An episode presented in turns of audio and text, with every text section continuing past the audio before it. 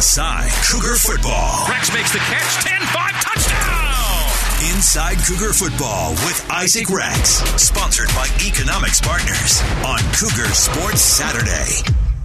Welcome back into KSL News Radio, getting you ready for BYU versus Southern Utah, week number two. So that means episode two with BYU tight end Isaac Rex, and it's sponsored by Economic Partners.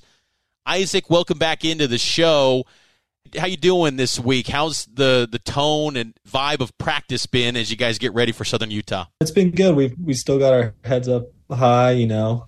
Obviously not the performance we wanted to show out on the field in terms of an offense perspective. The defense, they played amazing, but you know, we're not letting that affect us. We're still, you know, got some confidence in our st- in ourselves.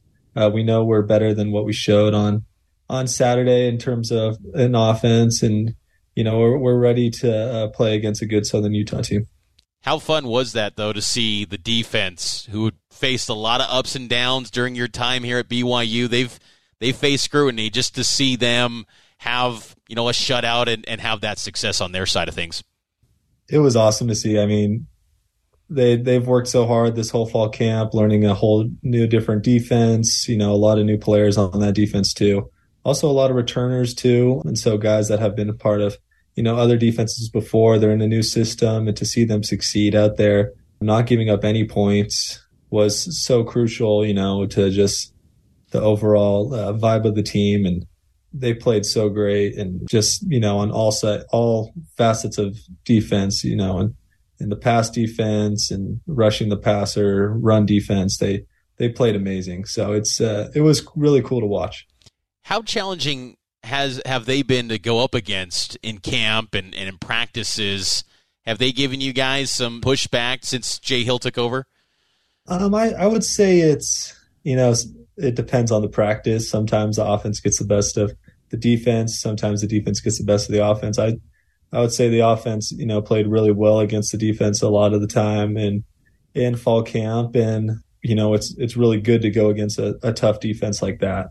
And, you know, we obviously want to start, you know, implementing that into into the game because we know we're, we're, we're a good offense too, and we want to show them that hey, we can hang just like our defense can. So I've been a part of some really good offenses in BYU. I don't think this offense is much different. I think we're going to be really good. I know A Rod and and Fesi and and Clark and Funk they they got us all dialed in this week. So yeah, the defense they they played awesome on Saturday. You finished last week. You had seven targets. Slovis was targeting you quite a bit, which, from my perspective, in the observation windows we had in the media, seemed like he you've been a, a guy that he turns to a lot in spring ball and fall camp. Ended up with 15 yards, two catches. What was maybe Sam Houston doing that that caused some struggles in, in the passing game uh, for for this offense to really kind of take off like you've grown accustomed to over the years? Um, I would say it was more a lot of uh, self-inflicted wounds on on our part. I got to do a better job, you know, helping Kedon out. You know, there's some tough catches I could have made that I didn't, and Kedon I felt played well, um, and he uh, he got the ball to the right guy most of the time. And Kedon's a great quarterback, and he'll he's still new to this offense, so he'll be figuring out. But as receivers and tight ends, you know, we got to make a, a better job me especially of just helping out your quarterback, you know, make those tough catches for him, get some confidence going, yeah, get some drives going. But we also were screwing up some signals. We had some operational problems that we should never have as players. The, co- the coaches are too good to put us in bad positions like that. So it was it was a lot of self-inflicted wounds that we're going to fix and a lot of the receivers and me, you know, we we felt like well, after watching the film, you know, there was stuff we definitely could have done better, but they weren't really physical. A lot of them were mental. So we fixed that this week in practice and we'll settle it throughout the season. Were there positives when you watched the film that when you watched it you thought, hey, th- this wasn't as bad as, as I thought, but you know, because it always seems like that might be the the t- takeaway. Saturday night, it feels like maybe there's long faces, as Kalani said, but then when you actually dive into the film, feels like there were some moments of, of hope. Would would you agree with that? Yeah, I, w- I would say so. I mean, when we look back at the film, the the run blocking got a lot better in the second half. We were running the ball really efficiently. The only problem is early on, we just put ourselves in bad positions that third and 15, third and 16, third and 12, you know, that we should never be in in the, in the first place. And that's on us just because of penalties and stuff. So a lot of the problems with that game were on us as players. But, you know, there were some positives. I mean, I mean, you don't want to ever, uh, 14 points is a, a little too, is not exactly what you want in a game where your defense is playing that well. But there's always positives you could take out of certain games, even if the the score you have or you know the outcome isn't what you want. One of the self-inflicted wounds for the offense, I got to bring it up, was that illegal man downfield penalty. I think it caused it left a lot of fans thinking, how did that result in a loss of down? I, I think based on the rule book, it was because you touched the ball. What were the refs explaining to you, if at all, about how what they saw with that that penalty that they flagged for you? I don't know. I, I think I got the first down and I was I was stoked and and I see there's a flag and they said I was illegal, which just means it, that's kind of like the the things I'm talking about. It's like the I'm on the line and that means the receiver has to be off the line if that makes sense. So I don't know. I didn't know it resulted in a loss of downs, but yeah, it was just kind of you know silly things like that that we could have got some momentum going in. That was a third down on that, and you know, getting a first down on the third down is huge.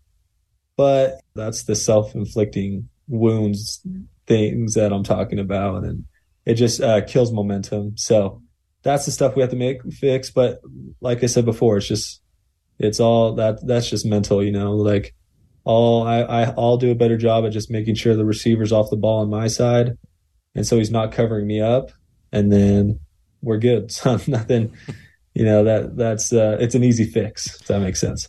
No question. Uh, here with Isaac Rex here on KSL News Radio. You played 61 snaps last week against Sam Houston. Last season, looking back at the snap count totals, there was only four games where you had more than, than 61 snaps played. How did it just feel for you to nearly play an entire game and, and coming out of it health wise? You feel good, and where where are you at there? Uh, yeah, I feel good. I mean, I'm surprised it was 61 snaps. I I didn't I didn't realize what my snap count was, but I felt fine coming out of the game. Got hit in the quad, so I got a little bruise there, bruises everywhere. But you know that's that's football. So no, I'm feeling good. I'm. It's been a tough week of practice just because we're you know we're getting ready and we're working hard.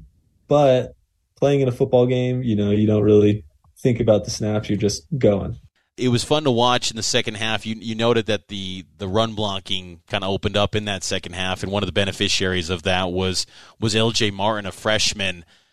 Uh, it doesn't seem like it was a surprise to anyone on the offensive side or in the program his success. There was a lot of praise for him in fall camp when he arrived, but what do you think's causing LJ to have so much success as a as a young 18 year old? He's very gifted, man. He's a very gifted back. If you see him, he's got big legs. He looks like Saquon Barkley's got these big legs, you know, and he's only going to get better as he's in this program and in uh, college football. Once he gets, you know, a full off season in a college football weight room, he's going to be so good. And yeah, very talented kid, strong running back from Texas. Really nice kid too. Uh, LJ is such a such a good dude.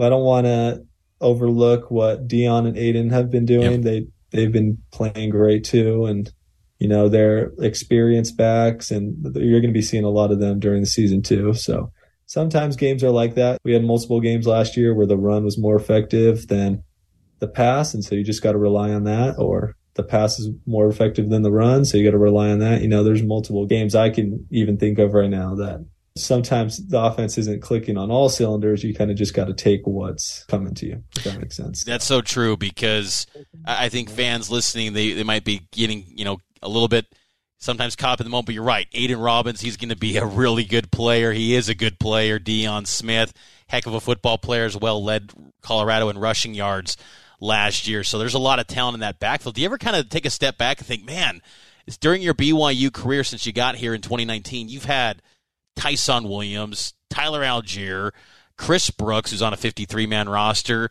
Aidan, LJ, Deion. I mean, there, there has been some really good running backs in this BYU offense since you've been here.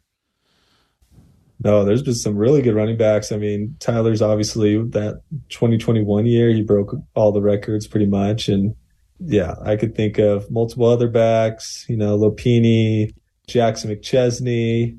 I still to this day, he'll, he has the rushing record as a freshman. Oh yeah, against UMass, right? 2019. I feel about that. and he's like that. You know, that's his claim to fame. It's like, you know, he'll still always have that record. So I'm like, that's awesome, Jackson.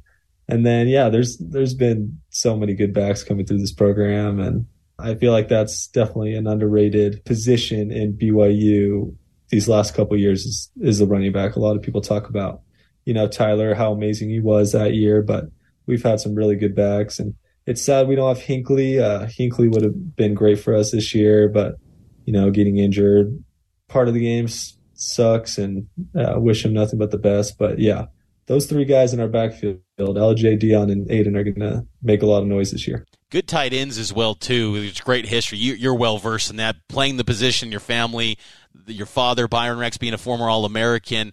I, I, did want to just kind of get a pulse of how the, the the tight end room is doing. I know Tava. I, I was floored when I heard in the radio post game, Kalani mentioned that Tava played in that Sam Houston game hours after he found out his his father tragically passed away just maybe how the the tight end room's rallying around Tava, going into a game where he's facing his former team, and, and just high emotions as well. Yeah, I I can't speak enough about the the courage and and the strength it took to play in that game. I know if my father passed away, you know, right before a football game, there was no way I'd, be able to play, and uh, it was really tough to see him so heartbroken because it was unexpected. And his father was apparently a, an amazing man. I never met him, but apparently he was just such a nice man, you know, great in the Arizona community. Everyone knew him, everyone loved him. And uh, yeah, just to see Tava playing that game was was really um, it was it was tough to you know watch because I know he wasn't in the right mindset as all of us would be, but it was just an inspiration to me that you know you could push through hard things. And you know that that was a tough morning. A lot of us on the team we helped Tava out. We were you, we were with them giving them blessings. And uh, so it did take our mind off the game a little which was kind of tough in the moment but Tava he's looking great now and he's he's going to be playing this week and so we're excited to have him on the team and help support him. Well thanks for sharing that Isaac. Uh, is it moments like that that that kind of make you go, man, B- BYU's a, a pretty special place because we hear so much in the media about, you know, the family component, but you sharing that, it, just, it, it really seems like it, that, that family component really hits home in, in, in moments that uh, a teammate has adversity. Yeah, I mean, all the coaches they they could care less about the game in that moment. They were just worried about Tava. They were worried about his uh, well being, about his feelings, and they were worried about just his dad. You know, they were worried about his family. I mean, Coach Kalani was with Tava basically that whole day. Um, Coach Clark was with him basically that whole day. Uh, they were, you know, not worried about anything else except Tava and and how he was feeling. So it was it was cool to know that men like that are are my coaches and they they care about you as an individual and they care about your feelings more than just as a player, which is which is really cool to know. And I've known that throughout my BYU career here. I've always felt that from the coaches that they they really do love us and they care about us and they more than just as football players, they care about us as men, as you know, if you're a member, you know, priesthood holders, you know, stuff like that. So uh, they they really want to build up like good men from the BYU football team, and so that's what I felt on Saturday.